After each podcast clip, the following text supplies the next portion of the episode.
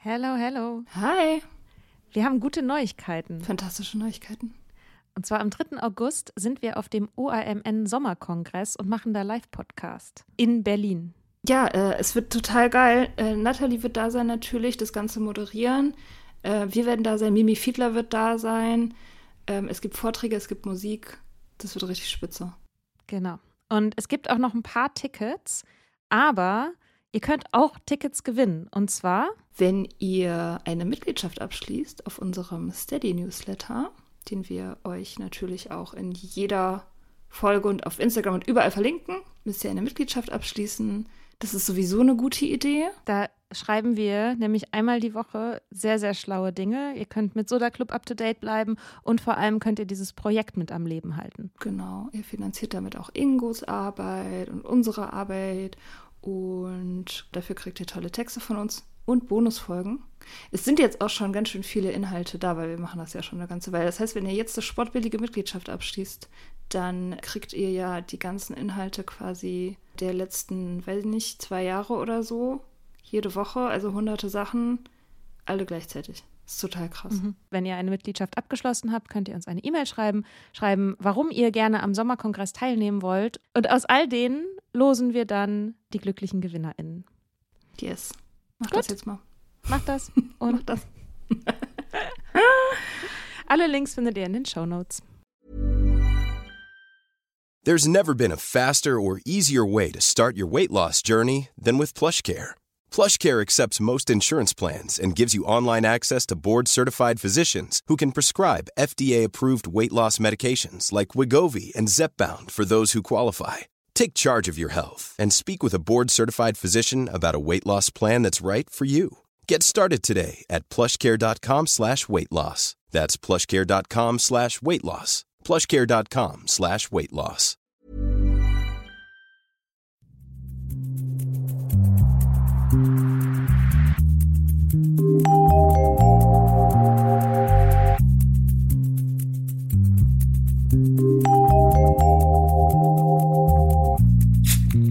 Hallo. Hi. Na? Na? Recorded ist? Es hat, hat einen komischen Es Wackelkontakt. Äh, ja, es recorded. Also Siehst du, schon bin ich nicht mehr in Zypern, schon habe ich, schon habe ich wieder schreckliches Internet. Das ist echt so. Auf Zypern ist alles besser. Ich dachte, du hast ähm, aufge, dachte, du hast aufgestockt dein Internet. Ja, habe ich auch. Aber ja, gut. Na, wir können aber es gucken. sieht gut aus. Also alles, äh, ja. Okay, in Zypern ist, was ist denn zum Beispiel in Zypern besser außer dem Internet? Ähm. Ach, da ist gar nicht so viel besser. Der Steuersatz ist halt sehr niedrig, ne? Ähm, Das ist besser. Also je nachdem, wie man es sieht, ob man das geil findet. Wenn man niedrige Steuern geil findet, dann ist es besser. Ähm, wir hatten einige sehr geile AA-Meetings tatsächlich. Also wir haben ja, äh, ich glaube, wir haben letzte Woche ein bisschen darüber geredet, ne, dass wir auf diesem komischen Gottesdienst waren. Ich habe deine Sprachnachricht mit reingeschnitten. Genau, die Sprachnachricht. Genau, dieser Gottesdienst. Ähm, das war natürlich ein Fail. Äh, aber das haben wir dann auch später rausgefunden. Das lag gar nicht daran, dass da kein Meeting war, sondern dass wir einfach das Meeting nicht gefunden haben. Es war nämlich nicht in der Kirche selbst, sondern hinter der Kirche in irgendeinem Raum. Ah. Natürlich. Also wir haben es einfach verpasst. Wir waren einfach im falschen ähm, Raum. anyway. Aber dann, wir haben Aber die natürlich. hätten dir euch das auch nicht einfach mal sagen können, ne? Also Nee, nee, die waren ja total happy, dass da überhaupt jemand war. Ich meine, die anderen Leute, die da waren, das waren vielleicht so irgendwie sechs Leute oder so. Drei davon haben da gearbeitet. Also der katholischen Kirche geht's nicht so, geht's nicht so blendend, muss man sagen. Ähm, ja, aber wir haben natürlich nicht aufgehört zu suchen und wir haben dann tatsächlich noch ähm, die echte Meeting-Szene von Zypern gefunden. geil. Und das, ähm, das war schon, das war schon sehr, sehr geil. Also ähm, ich habe da auch, glaube ich, ein bisschen drüber geschrieben auf Instagram.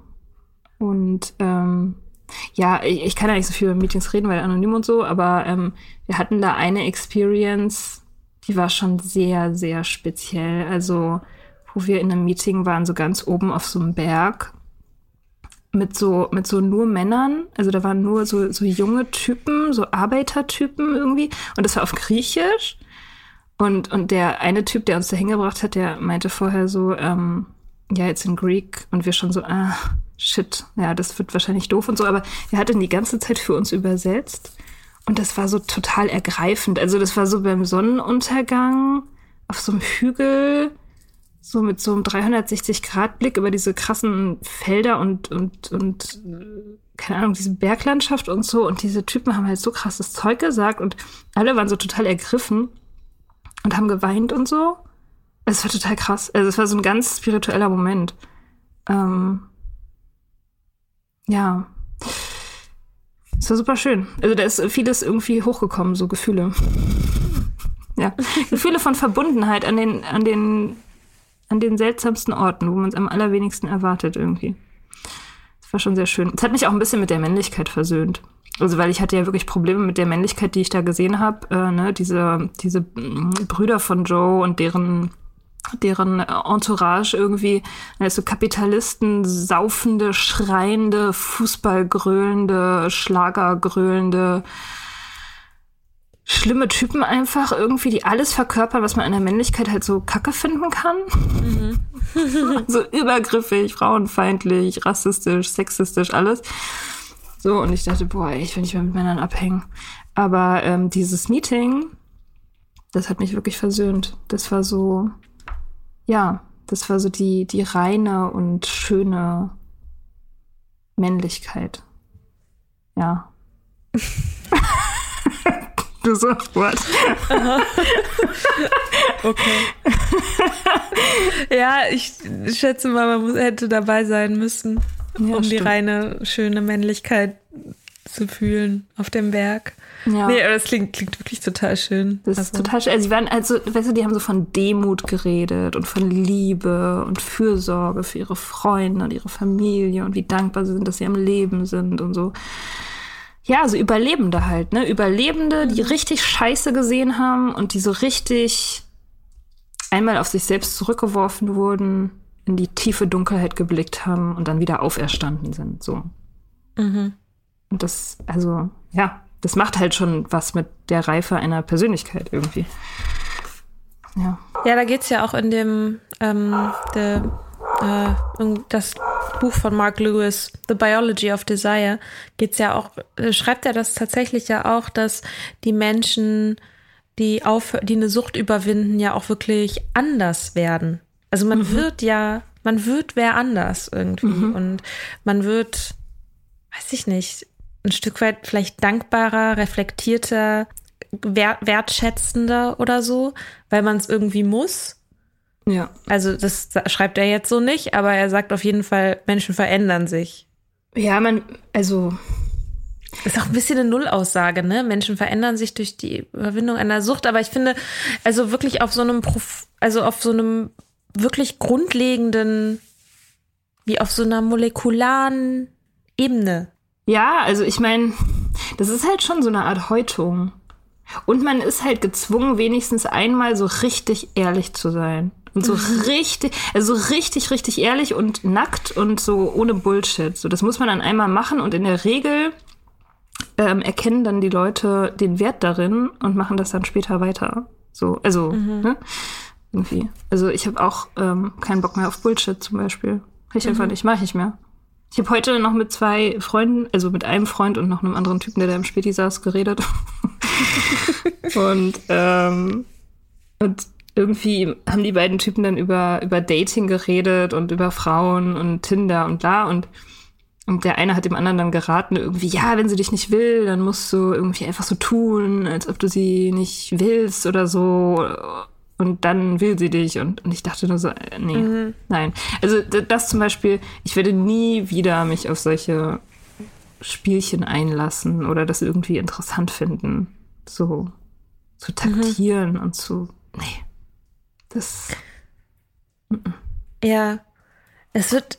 Ich habe das auch gemerkt. Ich hatte jetzt ähm, ähm, ein paar Mal, wo jetzt Sachen aufmachen und wo man sich auch wieder trifft, war ich so in Runden zum Teil, in denen ich normalerweise, in denen ich anderthalb Jahre natürlich sowieso nicht war, aber in denen ich, also ja, ist einfach ungewohnt, also größere Runden und jetzt auch nicht mit meinen allerengsten Buddies oder so, ne? Und ähm, das, ich, ich habe festgestellt, ich kann auch gar nicht mehr diese ähm, Party Quatschgespräche so gut. Ich weiß nicht, ob es an der Pandemie liegt oder an der Nüchternheit. Das lässt sich bei mir nicht so ganz auseinanderdröseln, weil ich ja irgendwie nach einem halben Jahr nüchtern ging halt Corona los, so.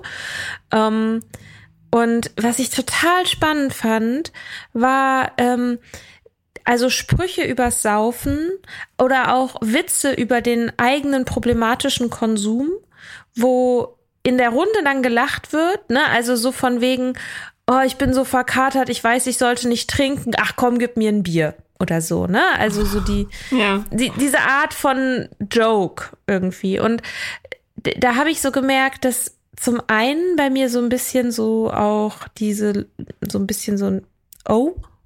Momente es gibt, so, ne? Also, ich denke, ah, sowas hätte auch von mir kommen können in einer Zeit, in der es mir schon nicht mehr so gut ging. Ähm, und dann auch gleichzeitig, dass die so komplett die Funktion für mich verloren haben, diese Sprüche. Also die haben, ich brauche da gar ich brauche ja gar keine Rückversicherung mehr, ich brauche da gar kein, gar kein Gemeinschaftsgefühl mehr. Und das aber sozusagen diese, diese Resonanzlosigkeit in mir sich ganz komisch anfühlt. Weil ich so denke, was, was mache ich denn jetzt? La lache ich jetzt, obwohl ich gar nicht, obwohl ich gar nichts lustig finde, weil gar, sich gar nichts in mir bewegt oder so. Also fiel mir gerade ein beim so beim Thema Bullshit, also sich, sich zu bullshitten. Ich, ich merke das einfach voll oft, dass Leute irgendwie so ähm, sowas witzig verpacken und sagen. Und ich denke mir so, nee, es ist halt leider eigentlich nicht witzig. Also vielleicht habe ich auch einfach meinen Humor verloren. Das kann halt natürlich auch sein. Wahrscheinlich Aber wird es das sein, ja. es wird sein. ja, also so, dass ich halt irgendwie aber diese manchmal, ich, mich interessiert es dann einfach mehr über die Dunkelheit zu reden. So. ja. Und also ich habe mich dann auch irgendwie, keine Ahnung, es gab so einen Abend, so ich schnapp mir dann meistens irgendeine Person, mit der ich das Gefühl habe, dass das geht und dann reden wir halt so über Depressionen oder so. Ja. Also das finde ich halt hundertmal interessanter ja. als ähm, diese, ja, ich, diese Quatschgespräche sozusagen. Aber vielleicht, ja, Das war bei mir immer schon so. Also das, das ist wirklich, also habe ich nie anders gehabt. Ich fand diese Quatschgespräche immer schon schrecklich. Das war vielleicht auch ein bisschen einer der Gründe, warum ich auch auf Partys gerne getrunken habe, weil, ähm, weil ich das dann nicht mehr so merke. Also weil, weil man das dann natürlich irgendwie erträglicher machen kann, diese Quatschgeschichten, wenn man selber ein bisschen dumm im Kopf ist. Kann man Ja. besser damit klar. Eine höhere Ja. Toleranz dafür. Ja, ist auf jeden Fall, also ich, ähm, ich habe mich da auch jetzt mit einer Freundin mal drüber unterhalten, die, ähm, also es gab zum Beispiel eine Situation bei einem dieser Abende, gab es eine Situation, da stand eine gute Freundin von mir mit wem anders zusammen und äh, irgendwie, da wurde ein Whisky verschenkt und die hatten ein Glas Whisky jeweils in der Hand. Und ich habe mich so dazugestellt und äh, meine Freundin hat halt diesen Whisky kommentiert so oder es gab so einen kurzen Austausch darüber, wie der schmeckt und ich stand da so und dachte so, störe ich? Also, also die haben mir nicht unbedingt das Gefühl gegeben, aber ich so, okay, ich habe halt 0,0 dazu beige beizutragen und ich habe eher das Gefühl, dass ich quasi mit meiner Anwesenheit irgendwie so ein Störfaktor sein könnte potenziell oder so. Dann habe ich sie auch noch mal gefragt und sie meinte so, naja, nee, ist eh weniger, dass sie sozusagen mich als einen Störfaktor empfindet, sondern eher also Dinge, die sie mitdenkt, seit wir, wir haben auch viel über so Alkohol und Abhängigkeit und sowas gesprochen und ähm, sie meinte halt, sie, sie denkt das schon ganz oft jetzt mit, so meine Perspektive, ohne dass ich da bin. Und dann, wenn ich dann da bin, dass sie sich noch mal eher denkt, so, ach, musste das jetzt sein? Warum kommentiere ich das denn so irgendwie? Ähm, das fand ich irgendwie so ganz, ganz schön. Weil es ist zum Beispiel was, wo ich sagen würde, okay, das ist doch interessant. Da kann man doch drüber reden. so. Ja. Weil es eben nicht Bullshit ist. Ja. Ja. Ja, voll. Ja, keine Ahnung. Ich, ich weiß nicht, ich lasse mich auf so Bullshit-Gespräche eigentlich auch gar nicht ein. Ich hatte ja, wie gesagt, ich hatte gerade bevor ich jetzt ähm, hierher gekommen bin, ein mega gutes Gespräch, ein zweistündiges Gespräch am Falafelladen mit meinem Kumpel Ed und einem Typen, den wir da einfach kennengelernt haben. Der saß da so rum und ich habe irgendwie aus Versehen seinen Stuhl genommen und dann haben wir angefangen, Witze zu machen, ob er jetzt auf meinem Schoß sitzt und so. Dann haben wir angefangen, uns zu unterhalten. Das war total toll. Also richtig einfach ein fremder Typ, der da so saß und keine Ahnung. Das war total nett. Und irgendwie dachte ich so, ja, also das war auch super deep, ne? Wir haben über alles gesprochen, wir haben über mein Breakup geredet, ich bin gerade getrennt zum hundertsten Mal. Ähm, ich habe gesagt, I'm heartbroken und dann haben wir diskutiert, irgendwas man gegen Herzschmerz tun kann und und so und über also letztendlich haben wir jeweils unser ganzes Liebesleben irgendwie voreinander ausgebreitet und unsere Höhen und Tiefen und ähm, den besten und schlimmsten Sex und die besten und schlimmsten Dating-Geschichten und so. Und das war total gut. Und was sind denn, was sind jetzt die Tipps gegen Heart, Heartbrokenness? Gegen Naja, Herzschmerz? Also die Fun-Tipps sind natürlich sowas wie, also was zum Beispiel mir auch als erstes vorgeschwebt war, ähm, ein Rebound. Natürlich, ne? Klar. Also ähm, einen Typen aufreißen. In meinem Fall wäre das dann so jemand wie, also so, der müsste jung sein, also so Mitte 20. Er müsste das Gegenteil sein von meinem Ex natürlich. Also so blond Mhm. und irgendwie, ja.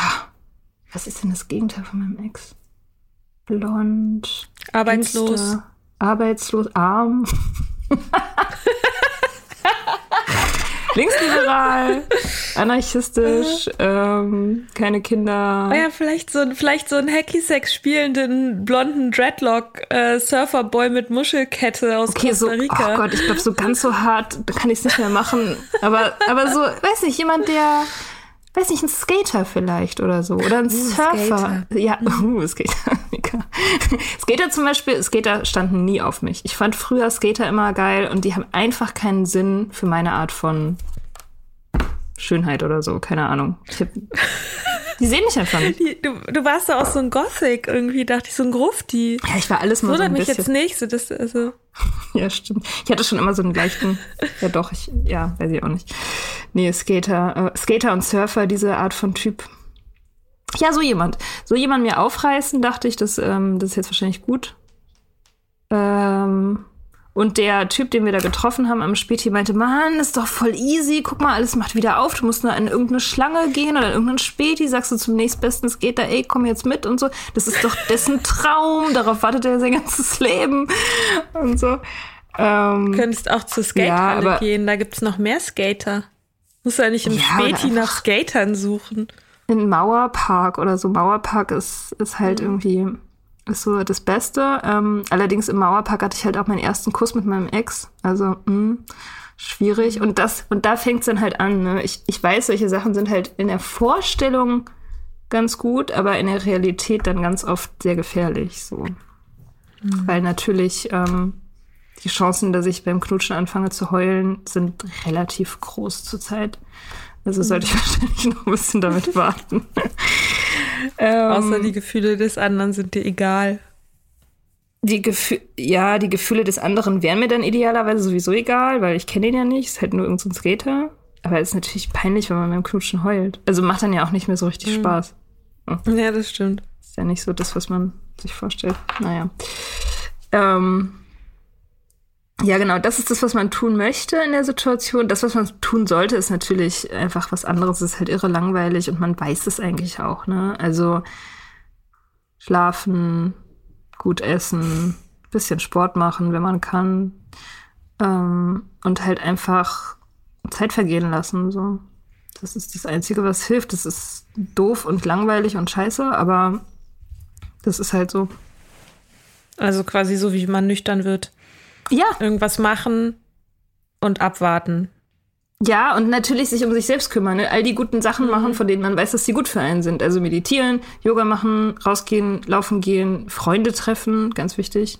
Äh, sich auf seine Freunde verlassen, auf sich, auf sie stützen. Ähm, ja, und halt einfach ähm, lesen, auch super gut. Ähm, Habe ich jetzt auch wieder angefangen damit. So äh, Tre Trennung, Trennung verstoffwechseln in 99 Tagen und so. Ach, also hast du nicht so Selbsthilfebücher so dazu? Ja, ich, äh, ich wollte das eigentlich, ich habe mir gestern, wollte ich eigentlich irgendwie so ein Trennungsbuch kaufen, hatten sie nicht. Dann habe ich aber stattdessen das gekauft, was du auch gerade liest, ähm, How to do the work. Ah ja. Mhm. Ähm, das ist auch nicht schlecht, weil das natürlich irgendwie ganzheitlich ist und alles abdeckt. Ähm, ja, ich habe irgendwie, also jetzt mit dieser Trennung, die ist jetzt endgültig so. Das äh, weiß ich und das will ich auch. Ähm, und ich habe mir vorgenommen, da ich schon die letzten Monate so viel gelitten habe und das so viel hin und her war, möchte ich das jetzt so schnell wie möglich machen. Das ist der mhm. Plan. Und deswegen gehe ich das jetzt auch so richtig an wie ein Job. Also ich so richtig wissenschaftlich. Ich will das jetzt einfach so gut wie möglich und so schnell wie möglich hinter mich bringen. Weil mhm. das einfach, irgendwie habe ich das Gefühl, ich möchte nicht noch mehr Lebenszeit mit diesem Problemfeld einfach verbringen. Ja. Und ähm, ja. Und, und, und welche Strategie ist sozusagen jetzt so na, der, der, der Weg nach vorne? Also das, was du gerade gesagt hast, also, aber ich meine, schlafen gehen macht verschleunigt es ja jetzt nicht unbedingt. Hast du Techniken, die man irgendwie, die wie so Brandbeschleuniger irgendwie sind, um damit es dann auch schnell wieder, damit dann schnell wieder Ruhe ist? Naja, also ähm, das erste und wichtigste ist, ist alles auszuschalten, was es künstlich in die Länge zieht. Also jeder Umweg. Jeder Umweg muss mhm. ausgeschaltet werden. Also Rebound-Typvögeln, trinken, äh, sich mit ungesundem Shit vollstopfen, äh, was gibt's noch? Anrufen. Man muss sofort die Nummer löschen. Also man darf auch nicht mehr die Hoffnung nähren oder irgendwie ähm, sich in diesen komischen Gedankenspiralen verlieren oder so. Man muss einfach dieses Gefühl konfrontieren und es durchfühlen. Also mhm. man muss halt traurig sein so und ähm, mhm.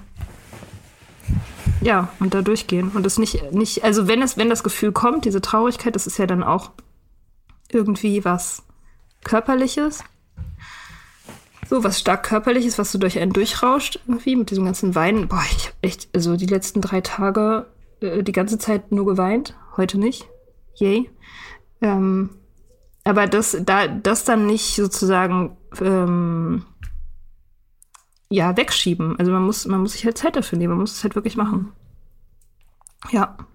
Ähm, ja, und das ist es eigentlich. Also schreiben hilft mir total. Ich glaube, das hilft vielen Leuten. Ich weiß nicht, ob viele Leute das so anwenden können, weil das halt auch total mein Element ist. Ne? Schreiben ist halt für mich total natürlich und so und deswegen kann ich das auch total gut als Mittel einsetzen. Mm, ja. Und Abstand. Also ich werde jetzt auch schon wieder wegfahren. Ich bin ja gerade erst wiedergekommen nach Berlin. Ich dachte eigentlich, oh, das wird ganz schön, jetzt ein bisschen in Berlin zu sein. Aber ich habe mir, ich habe dann irgendwie Freitag hatten wir dieses Trennungsgespräch und ich habe mir am Sonntag, nee, am Samstag habe ich mir schon äh, meine nächste Reise klar gemacht. Ich fahre nach Bayern zu einer Freundin von mir, wohne da ein bisschen. Indefinitely. Also ich werde dann einfach erstmal weg sein. Mhm. Ja. Das ist die Strategie. Klingt nach einer guten Strategie. Ja, ne? Mhm. Ja. Oh Gott, und ich rauche unglaublich viel. Das ist nicht gut. Würde ich nicht empfehlen. Ja. Gehört ja eigentlich, meintest du nicht gerade zu den Sachen, die es unnötig in die Länge ziehen, gehört auch sowas wie schlechten Kram in sich reinstopfen und trinken oder so? Gehört, würde da nicht Rauchen auch mit dazu gehören? Hm, ja. Naja, ich, also idealerweise klar, würde ich auch immer sagen, lieber nicht rauchen. Aber auch wie beim, äh, beim Soberwerden kann ich alles auf einmal machen. Ja. Ne? Das geht nicht. Also ich meine, man kann auch schlechten Kram in sich reinstopfen. Das, das macht es halt nicht besser, ne? Aber das kann man schon machen, das ist jetzt nicht so schlimm. Ist auf jeden Fall besser, als ihn anzurufen. Mhm. Und, äh, und zu, zu weinen am Telefon oder so. Das ist nicht gut. Ja. Ja. Ach man, ey. Hm. Aber es ist tatsächlich, also, obwohl es echt scheiße ist, ist es auch, also nach wie vor, das habe ich ja, glaube ich, bei der ersten Trennung schon gesagt, ist die beste Trennung so far. Also, mhm. weil Nüchternheit. Ist einfach so. Ich meine, du hattest ja jetzt in den letzten paar Monaten einige davon. Ja, ist jetzt die dritte. Du sagen, das ist jetzt, also ist die Finale und auch die beste oder also rate, rate, rate your Trennung. Trennung. Rate your Breakup. rate your Breakup. ähm, keine Ahnung. Ich meine, das ist halt ein Prozess, ne? Es waren jetzt, es waren jetzt dreimal, waren wir an dem Punkt, wo wir gegen so eine Wand geknallt sind. Das erste Mal er, da hat er gesagt, er will eine Pause. Das zweite Mal, als diese Pause irgendwie scheiße lief, war ich dann an dem Punkt und habe gesagt, ich habe keinen Bock mehr. Und das dritte Mal war jetzt wieder er, also es ist so Ping-Pong, es geht immer hin und her. Mhm. Ähm, und es war jeweils immer so, dass der andere dann eben zurückkam und gesagt hat, nein, nein, nein, ich will das doch nicht.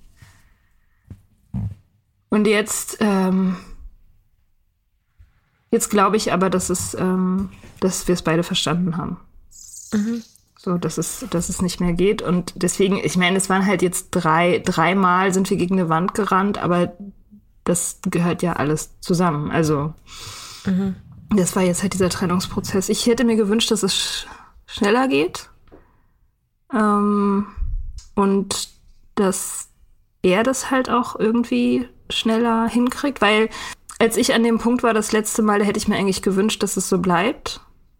Also ich habe ja vor drei Wochen, vor drei, drei oder vier Wochen habe ich Schluss gemacht und er hat mich zurückgezogen und das nehme ich ihm jetzt übel. Weil ich war, ähm, ich, ich war, ich hätte das durchgezogen vor vier Wochen und das, dann hätte ich einfach mal vier Wochen gespart, so.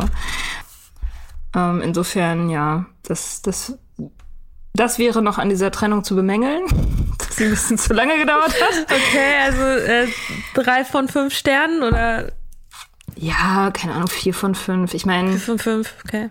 Ja, doch. Das war schon, das war schon eine ganz coole Trennung. Also wir haben es wirklich geschafft, diese komplette Beziehung und auch eigentlich die komplette Trennung zu abzuwickeln, ohne dass wir uns jemals gegenseitig verarscht haben, ohne dass der eine den anderen betrogen hat, ohne dass der eine den anderen, also ohne Machtspielchen, ohne schlimme Fiesheiten. Das war halt einfach clean alles. Also wir haben uns auch nicht getrennt, weil wir uns gegenseitig scheiße finden oder so. Wir haben uns auch nicht mehr getrennt, weil wir nicht zusammen sein wollen. Wir wollen eigentlich zusammen sein, es geht halt bloß nicht.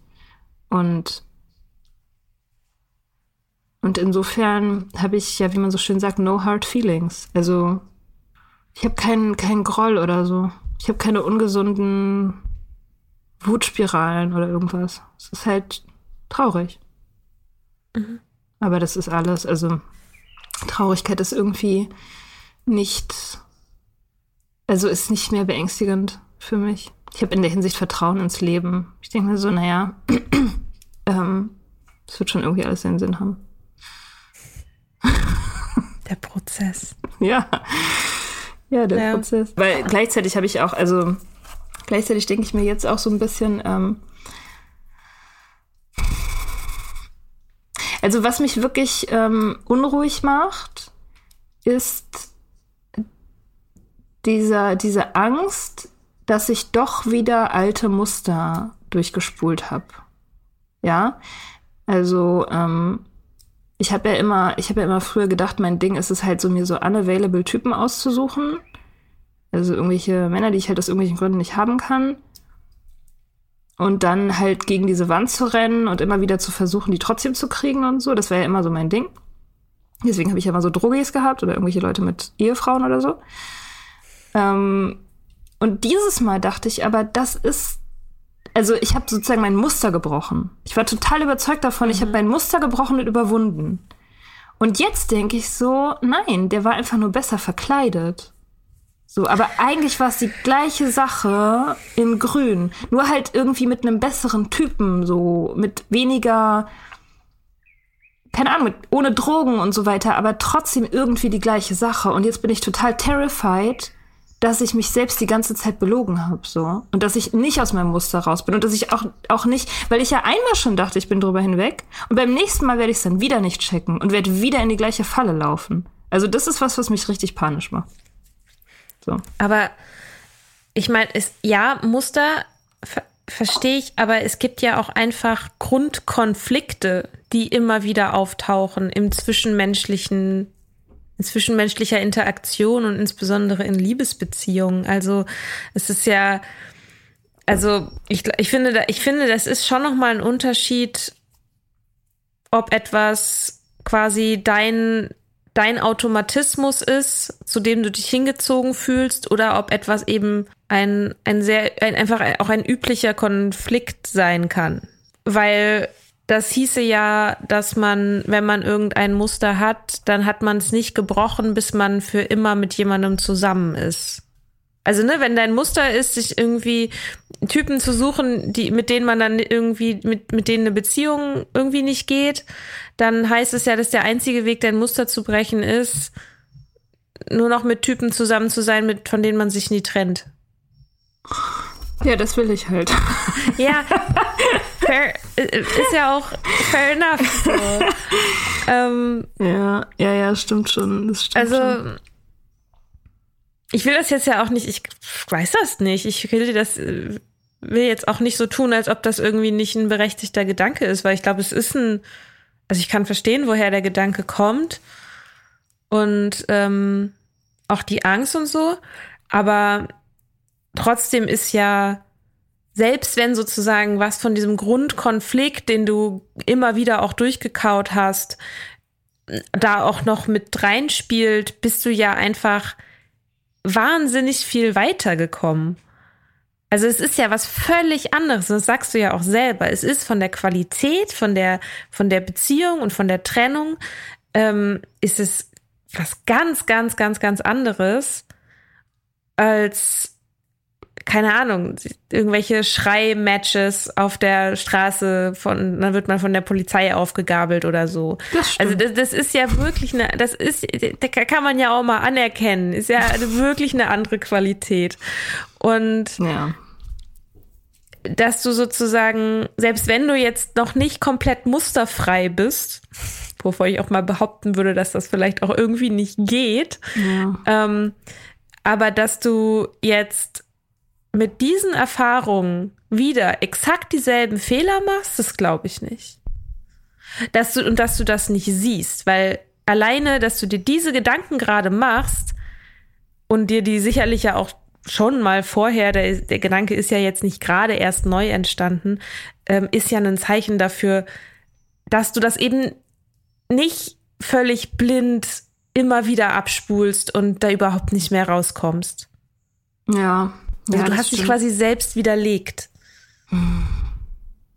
Okay. Aber du bist nicht überzeugt. Ich sehe, ich sehe das in deinem Gesicht. Nee, doch, das macht alles schon total Sinn. Also, ja. Ah ja. Ich hätte halt nur gerne einfach, weißt du, so einen cleanen Durchbruch und das war's dann, weißt du? Also so jetzt habe ich es einmal durchbrochen und ich muss mich nie wieder damit rumschlagen. Ja, ist Prozess, Junge. Ja, ach fuck. Fuck the process. Ja, Das ist mal so ein fucking Meme. Ja, ja, Prozess, ja, ist auch scheiße, weil man halt ein Endresultat will. Ja. So. Ja. Ja. Und da kann man noch so oft sagen, ja, man muss darauf vertrauen, dass es das die Richtung ist. Es geht um das Momentum und es geht darum, ja, da, le- kleine Schritte immer in die richtige Richtung zu machen, statt irgendwie ähm, in die falsche Richtung. Ich zitiere mich auch gerade selbst. Ähm, kann man halt alles, ja, ist äh, klar, ist ja scheiße. Klar ist das scheiße. Ja. Ist halt aber auch voll geil. Ja. Ich hoffe, ich werde das mal irgendwann geil finden. Ich hätte mich auch in Naja. Tätowierungen und so, ne? Also das soll ich mal irgendwann geil finden. Naja, ich finde, es gibt halt Sachen. Warum soll man die denn. Also, warum willst du denn jetzt Trennung geil finden? Also, es geht halt nicht. Nein, ich meine, Also- ich meine nicht Trennung geil finden, sondern ich will das geil finden, dass es so eine gute Trennung war zum Beispiel. Oder dass es so eine gute Beziehung war. Aber hast du doch. Oder tust du doch. Du schätzt es doch wert, oder nicht? Ja, ich, im Moment tue ich mich da schwer. Das ist mehr so was Intellektuelles. Ich habe schon sehr viel Reue. Also muss ich echt sagen, ich habe ich hab schon irgendwie oft gedacht in letzter Zeit, so fuck, du hast, du hast jetzt mindestens, also ich würde jetzt nicht sagen, dass, es, dass die ganze Zeit eine Verschwendung war. Aber ähm, es gibt einfach so ein paar Sachen, da dachte ich mir, Mann, das hättest du wissen können. Und das, wus äh, das wusste ich auch. Also zum Beispiel ist der Typ ähm, ja gerade ganz frisch aus einer Beziehung rausgekommen, als wir uns kennengelernt haben, aus einer langen Beziehung mit Kindern. Und, ähm, und der war im Prinzip noch gar nicht wirklich getrennt. Also es war schon eine Trennung da, aber der war emotional und irgendwie auch räumlich noch gar nicht getrennt. Und, und ich wusste halt, dass das, ähm, dass das einfach in den seltensten Fällen funktioniert. So, das war mir von Anfang an klar, wie gefährlich das ist und wie, wie volatil sein Zustand ist und wie unwahrscheinlich das ist, dass irgendwie, dass die erste Person, die er trifft, dann gleich irgendwie so, dass es halt hält. Ähm, weil ich auch Rebound kenne und das selber gemacht habe und so. Und gerade wenn es so eine lange Beziehung war. Und, ähm, und das war mir komplett bewusst. Und ich habe auch tatsächlich mit ihm da viel drüber geredet am Anfang. So. Mhm. Aber das Problem war halt, dass, dass es so schnell ging, dass wir halt so schnell, so krass verliebt waren, dass ich da nicht mehr rausgekommen bin. Also, und dass ich das auch gar nicht wollte, klar. Das hat sich einfach viel zu gut angefühlt. Aber dann denke ich mir mittlerweile so, naja, also beim nächsten Mal machst du es nicht, also springst du halt nicht. So. Weil das hat mich jetzt schon auch Zeit gekostet und ich muss sagen, irgendwie, dass ich das Gefühl habe, es ist nicht mehr so viel Fun, sich zu trennen mit Mitte 30, wie das mit Mitte 20 war. Also, weil irgendwie denke ich schon, naja, keine Ahnung, wäre schon was, schon schön, was zu haben, was einfach hält. So. Mhm. Und ich äh, wirklich, also Dating-Apps, Alter, ich habe keinen Bock. Ich habe absolut äh, keinen Bock, wieder in diesen Dschungel zu gehen und diese ganzen totalen Psychos. Ja, aber dann ist es halt so, okay, ich werde einsam oder allein sterben. Also es gibt, es gibt die Option Dating-Apps oder du wirst einsam und alleine sterben. Im Moment ist das so, ja. Ja. Okay. Ja, ja kann ich, ja, ich kann das schon, ich kann das schon verstehen. Also erstmal hätte ich auch prinzipiell überhaupt keinen Bock auf Dating-Apps, aber ich meine, vielleicht muss, vielleicht ist auch der Weg raus, sich damit an, also dass man das geil findet, einsam und allein zu sterben. Also. Wow, okay, das ist was für Profis. Naja. Nee, pass auf. Du machst auf. es zuerst. und dann sagst du mir, wie gut das funktioniert. Nein, ich meine sozusagen sein, also so ein bisschen die Frage, okay, ob man halt noch diesen, diesen Glauben in sich trägt, dass man eine zweite Person braucht in einer äh, Partnerschaft, um irgendwie erfüllt und glücklich und ähm, bis ins Alter hinein sozial eingebunden zu sein, was auch immer. Also, ne, das ist ja, äh, wenn ich weiß, ich bin halt noch nicht so ganz an dem Punkt, aber ich bin jetzt mit meinen 31, werde ich nicht, werde ich schon irgendwie auch an diesem Punkt kommen, sicherlich, an dem es nicht mehr so fun ist, sich zu trennen. Ähm.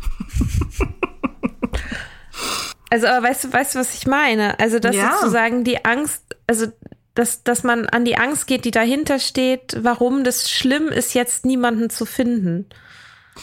Ja, ich, also ich meine, ich kann total gut alleine sein, das weiß ich auch. Ich bin ja auch viel alleine gewesen. Also ich bin jetzt echt nicht die Person, die ständig Beziehungen hat. So. Also da gibt's ja auch Leute, die halt eine nach der anderen haben, so war ich nie.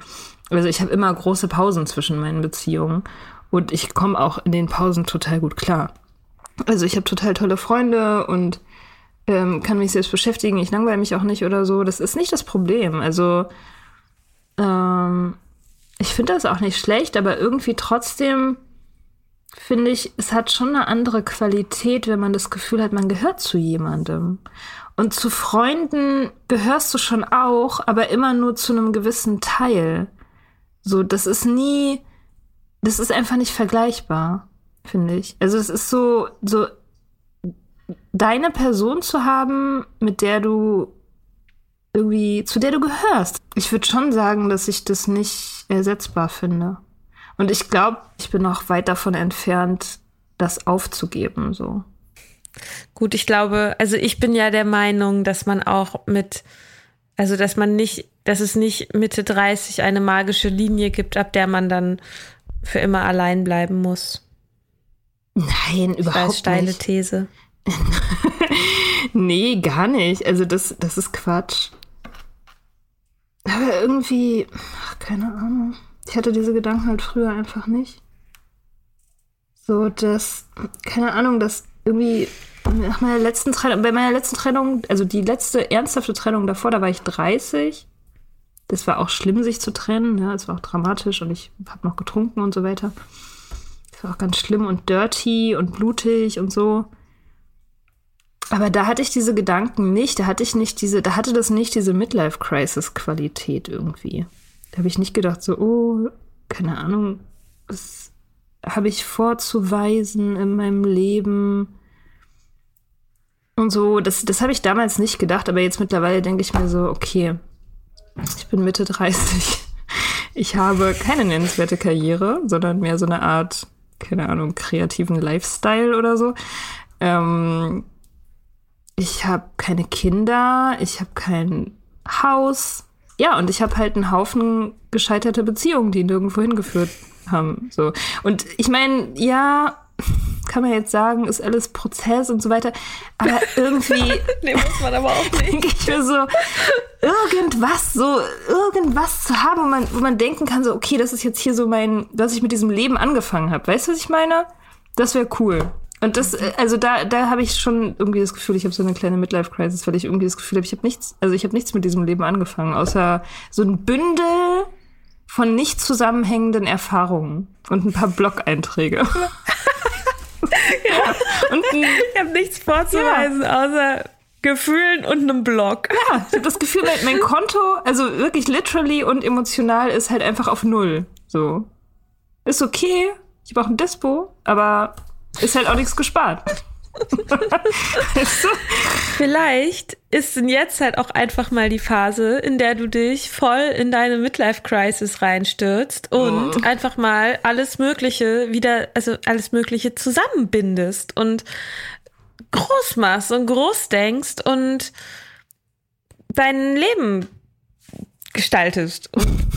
So. Also ich habe das Gefühl, ich bin voller Plattitüden heute, aber also, naja, wenn du sozusagen, wenn das ein Problem ist, weil all die Sachen, die du gerade aufgezählt hattest, haben nichts mit einem Typen zu tun. Also all die Sachen, wo du gesagt hast, ne, ich habe nicht so viel Geld auf dem Konto, ich habe kein Haus, ich habe kein Kind, ich habe keinen, ich, ich habe keinen roten Faden, was auch immer, oder nicht, meine Karriere ist nicht groß genug oder was auch immer. Das sind alles Sachen, die sind deutlich leichter zu kriegen ohne einen Typen, abgesehen vom Kind jetzt. Aber ähm, so diese Lebens, also ein Leben zu haben, in dem man gerne ist und mit dem man mit beiden Beinen, in dem man mit beiden Beinen steht ohne dass jemand auch noch irgendwie emotional needy irgendwie das, da sein, sein Leben, sein, was weiß ich, nicht auf die Reihe kriegt. Ist doch eigentlich einfacher ohne wen noch dabei. Einfacher. Möglich. Nicht abhängig von. Das mit dem einfacher, das nehme ich zurück. Das ist eine komische Wertung, die auch eigentlich meinem eigenen Erfahren nicht entspricht. Aber ähm, möglich oder machbar. Hm. Ja. Du bist nicht überzeugt. Ich weiß nicht. Ich habe äh, irgendwann mal dieses Buch gelesen, Motherhood von äh, Sheila Heti heißt sie, glaube ich. Und sie beschreibt da drin, letztendlich ist es so autobiografisch, sie beschreibt da drin ihr, ihren Gedankenprozess, wie sie abwägt, ob sie ein Kind will oder nicht. Mhm. Also sie ist mit einem Typen zusammen, der hat schon ein Kind, der braucht nicht unbedingt eins und der sagt ihr aber sozusagen, ähm, wenn du eins willst, dann mache ich das halt. Und sie hat halt irgendwie einen tollen Job und viel Freiheit und bla bla bla. Und sie wägt halt ab, sozusagen, will ich das jetzt oder nicht? Was sind die Pros und Cons? Und, und ja, schreibt da halt dieses Buch drüber. Und sie schreibt an irgendeiner Stelle, es wäre irgendwie verführerisch, sozusagen nur mein Leben der Kunst zu widmen und dem Schreiben und frei zu sein von diesen ganzen ähm, Ketten, die mich sozusagen an, an die irdische Welt binden oder so und nur Kontexte zu schaffen. Aber gleichzeitig ist eben diese Leichtigkeit auch so bedrohlich, weil ein Kind zu haben, das verankert dich halt so in der Realität. Das ist so wie, was man sehen und erfahren und anfassen kann. So als ob du eine Stadt wärst, in deren Mitte ein, ich weiß nicht, ob sie schreibt, Berg ist oder eine Kirche. Oder auf jeden Fall, äh, ich glaube, ein Berg. Ein, ein Berg und jeder kann diesen Berg sehen und alle wissen irgendwie, wo diese Stadt ist. Ich weiß nicht, ob das jetzt Sinn macht. dass das beschreibt, was mein Problem ist. Äh, irgendwie diese, diese, diese nicht, dieses, irgendwie nichts zu haben, was einen so an die Realität bindet. Dauerhaft. An, die, an das irdische Leben. Das ist einerseits irgendwie schön, weil es heißt, es gibt immer Optionen. Aber es ist gleichzeitig auch irgendwie so unbefriedigend, weil ganz viele Optionen halt heißt, dass nichts wirklich Greifbares da ist am Ende. Weißt du, was ich meine? Ja, es gibt, ja, es gibt nichts, was nicht verhandelbar ist, oder? ja. Also, ja. ähm, ein Kind ist ja nicht verhandelbar. Also für viele vielleicht schon, aber wenn man sich das überlegt vorher, denkt man nicht darüber nach als etwas, was verhandelbar ist. So, also, ne, wenn es dann da ist, sozusagen, das ist ein, eine Konstante, ein Fakt im Leben, der unumstößlich ist. Und alles andere muss sich darum herum bauen. Ja. Also geht es, geht es tatsächlich um Kinder, weil das ist ja nochmal eine andere. Also geht es dir darum, dass du das, also Äh, nee, eigentlich nicht. Also, nee, eigentlich nicht. Also, ja, das ist natürlich ein Teil davon, weil das auch so ein Ding ist, dass ich natürlich in einem Alter bin, wo jetzt irgendwie nicht mehr so ewig Zeit ist und ich, es könnte sein, dass es sozusagen das letzte Mal war, dass ich jemanden getroffen habe, mit dem ich mir das vorstellen kann. Andererseits ist aber, ich habe jetzt keinen besonderen Kinderwunsch. Also bei mir ist es eher immer so, ich denke mir so, ah, das wäre manchmal ganz schön so und es wäre irgendwie für ein anderes Leben irgendwie eine ganz tolle Idee. Aber ich habe das nie genug gewollt, um das jetzt irgendwie konkret zu machen. So. Und ähm, ich glaube, ich werde auch nicht leiden, wenn das nicht passiert. So. Ähm, aber nee, aber, aber trotzdem irgendwie ähm, bei jemandem zu Hause sein. Weißt du? Das will ich schon. ja, kann ich verstehen. Ja, genau. Und das irgendwie, ja, also wie gesagt, das ist irgendwie ernsthafter, finde ich, so als Wunsch oder so, wenn man älter ist. Also bei mir ist es so. Ich fand das nicht so wichtig, als ich 20 war oder als ich 25 war, aber jetzt finde ich es irgendwie wichtiger und irgendwie, naja, ich weiß nicht. Die Leute werden ja schon irgendwie ein bisschen abgefuckter und es wird schwieriger, jemanden zu tr- treffen, den man wirklich toll findet. Finde ich. Also, es passiert einfach nicht mehr so häufig. Ja, es, ähm, der, der Baggage wird mehr, ne, mit Ja. den Jahren. Ja, voll. Es wird viel schwieriger, sich zu arrangieren und so. Die meisten Leute haben dann ja auch Kinder und irgendwelche dramatischen Ex-Beziehungen, die Wunden Und hinterlassen haben. Alkoholikerin. Ja, ja, ja. Also das Leben hinterlässt Spuren und man passt einfach nicht mehr so easy zusammen. Ist irgendwie, ja, keine Ahnung. Die Kontralisten Ja. im, im Kopf werden ja auch irgendwie, also man hat ja auch mehr Sachen, die man nicht mehr will. So. Und wegen derer man Leute aussortiert. Aber ich würde jetzt sagen, na, äh, auch rückblickend betrachtet, keine meiner Beziehungen, ähm, die ich hatte bis zu meiner jetzigen, ähm, würden den würden meinen jetzigen Standards, was an eine Beziehung, meine jetzigen Ansprüche an einer Beziehung standhalten. Also da, da war jetzt keine dabei, wo ich sagen würde, ja, würde ich noch mal machen. also Das ist gut. Das ist richtig gut. Oder? Wenn man das Ja? sagen kann. Ja klar, das ist super. No regrets. Jetzt mal abgesehen von der, also von der Person vielleicht oder so, ne? Aber wenn ich jetzt sozusagen nochmal wieder die, diese Art von Problemen, diese Art von Leben, diese Art von Typ vielleicht auch, da jetzt nochmal vor der Wahl stehen würde, das würde meinen heutigen Standards nicht mehr genügen. Ich würde mich nicht mehr, so wie ich mich damals arrangiert habe, würde ich mich nicht mehr arrangieren Ja, das würde ich mich auch nicht mehr so anpassen. Und ich glaube, das geht hoffentlich vielen Leuten so. Und deswegen wird es natürlich schwieriger, weil man, weil man weniger Bullshit aushält. Und weniger, also weil man den alle, man hat den ganzen Bullshit schon gesehen. Also ganz ehrlich, wenn irgendwie jemand ankommt mit, äh, ich bin aber leider beziehungs- oder bindungsunfähig, denke ich mir so, ja, super kreativ, Junge. Also stell, stell dich, stell dich da in die Reihe. Ach so, ein Typ, der nicht so gut mit seinen Gefühlen umgehen kann. Wow, oh mein Gott, ich bin total beeindruckt von deinen tiefen weltweit. Gefühlen. Also, deinen großen Problemen, so individuell. Ja, keine Ahnung.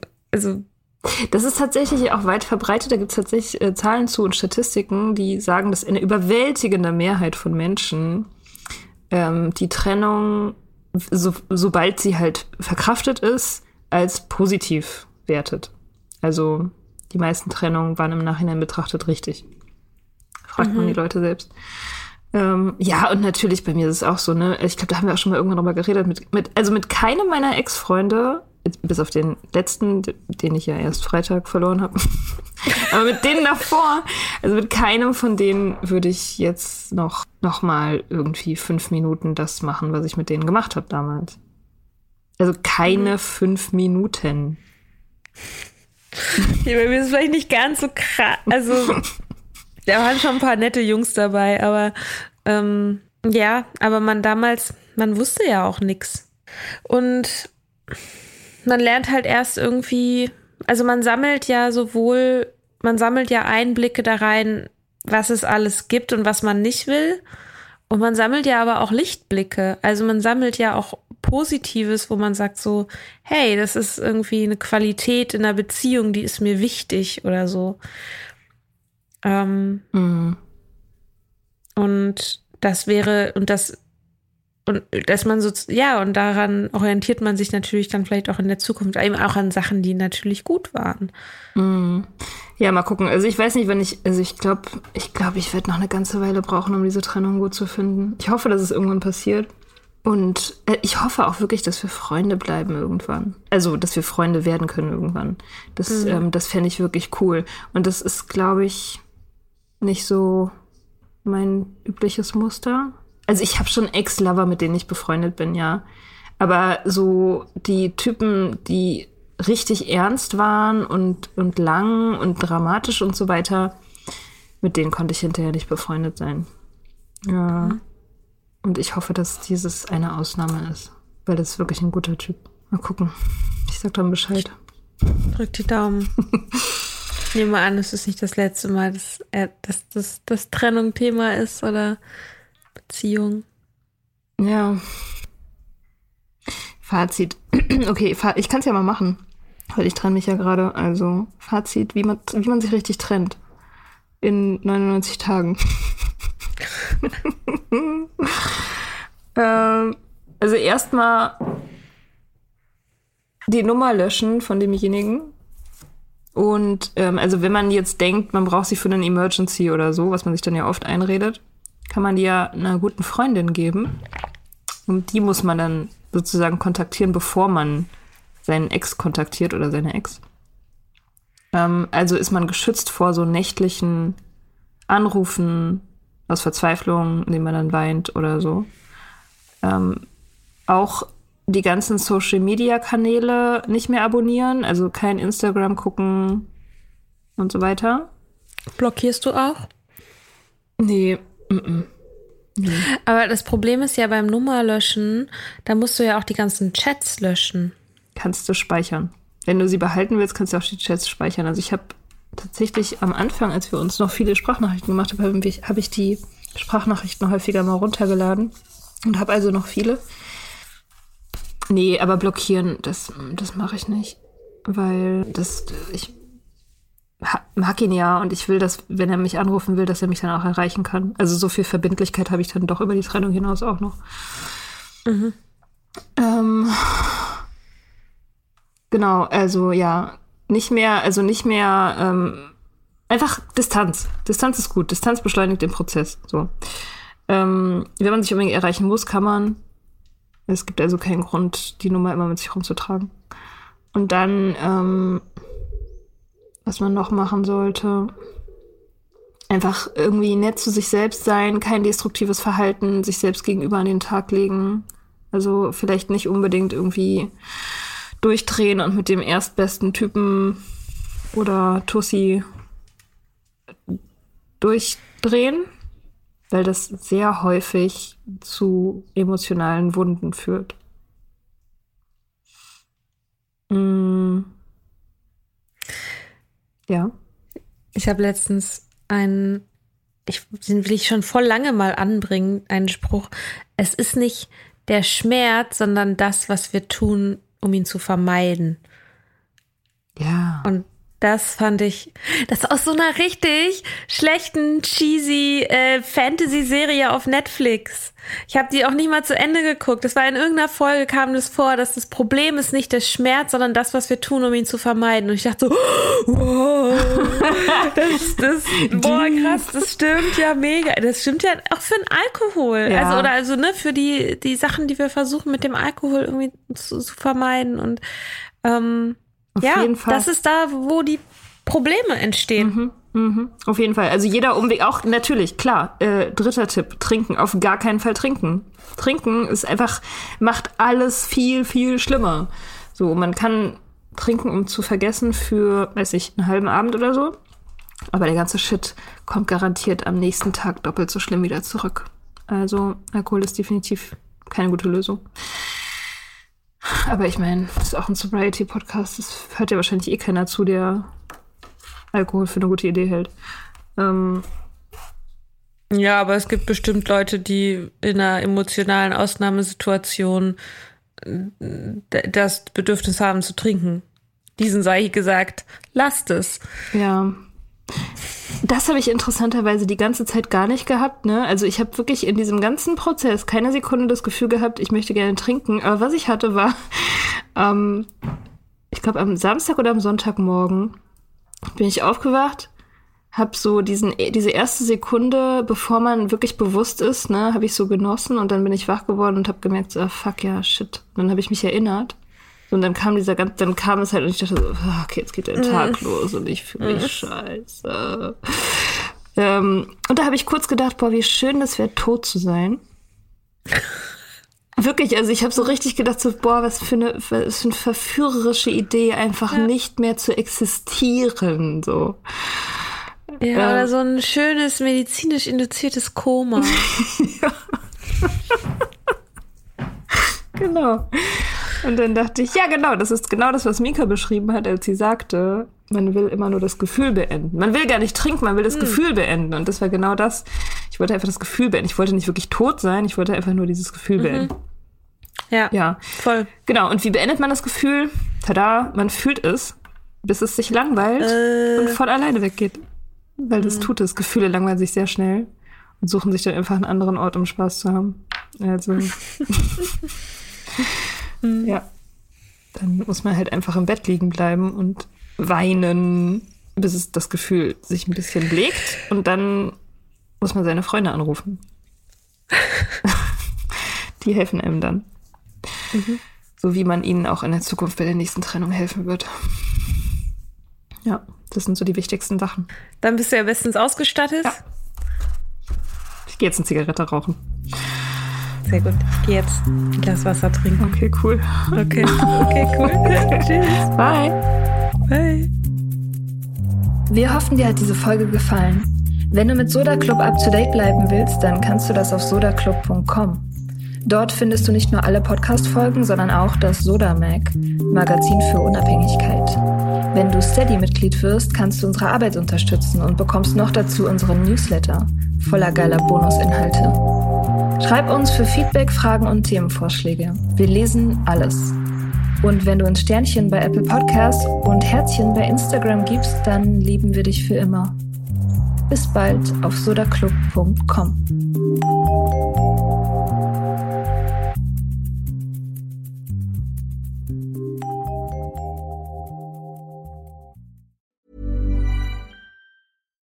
Here's a cool fact a crocodile can't stick out its tongue. Another cool fact you can get short term health insurance for a month or just under a year in some states. United Healthcare short term insurance plans are designed for people who are between jobs, coming off their parents' plan, or turning a side hustle into a full time gig. Underwritten by Golden Rule Insurance Company, they offer flexible, budget friendly coverage with access to a nationwide network of doctors and hospitals. Get more cool facts about United Healthcare short term plans at uh1.com.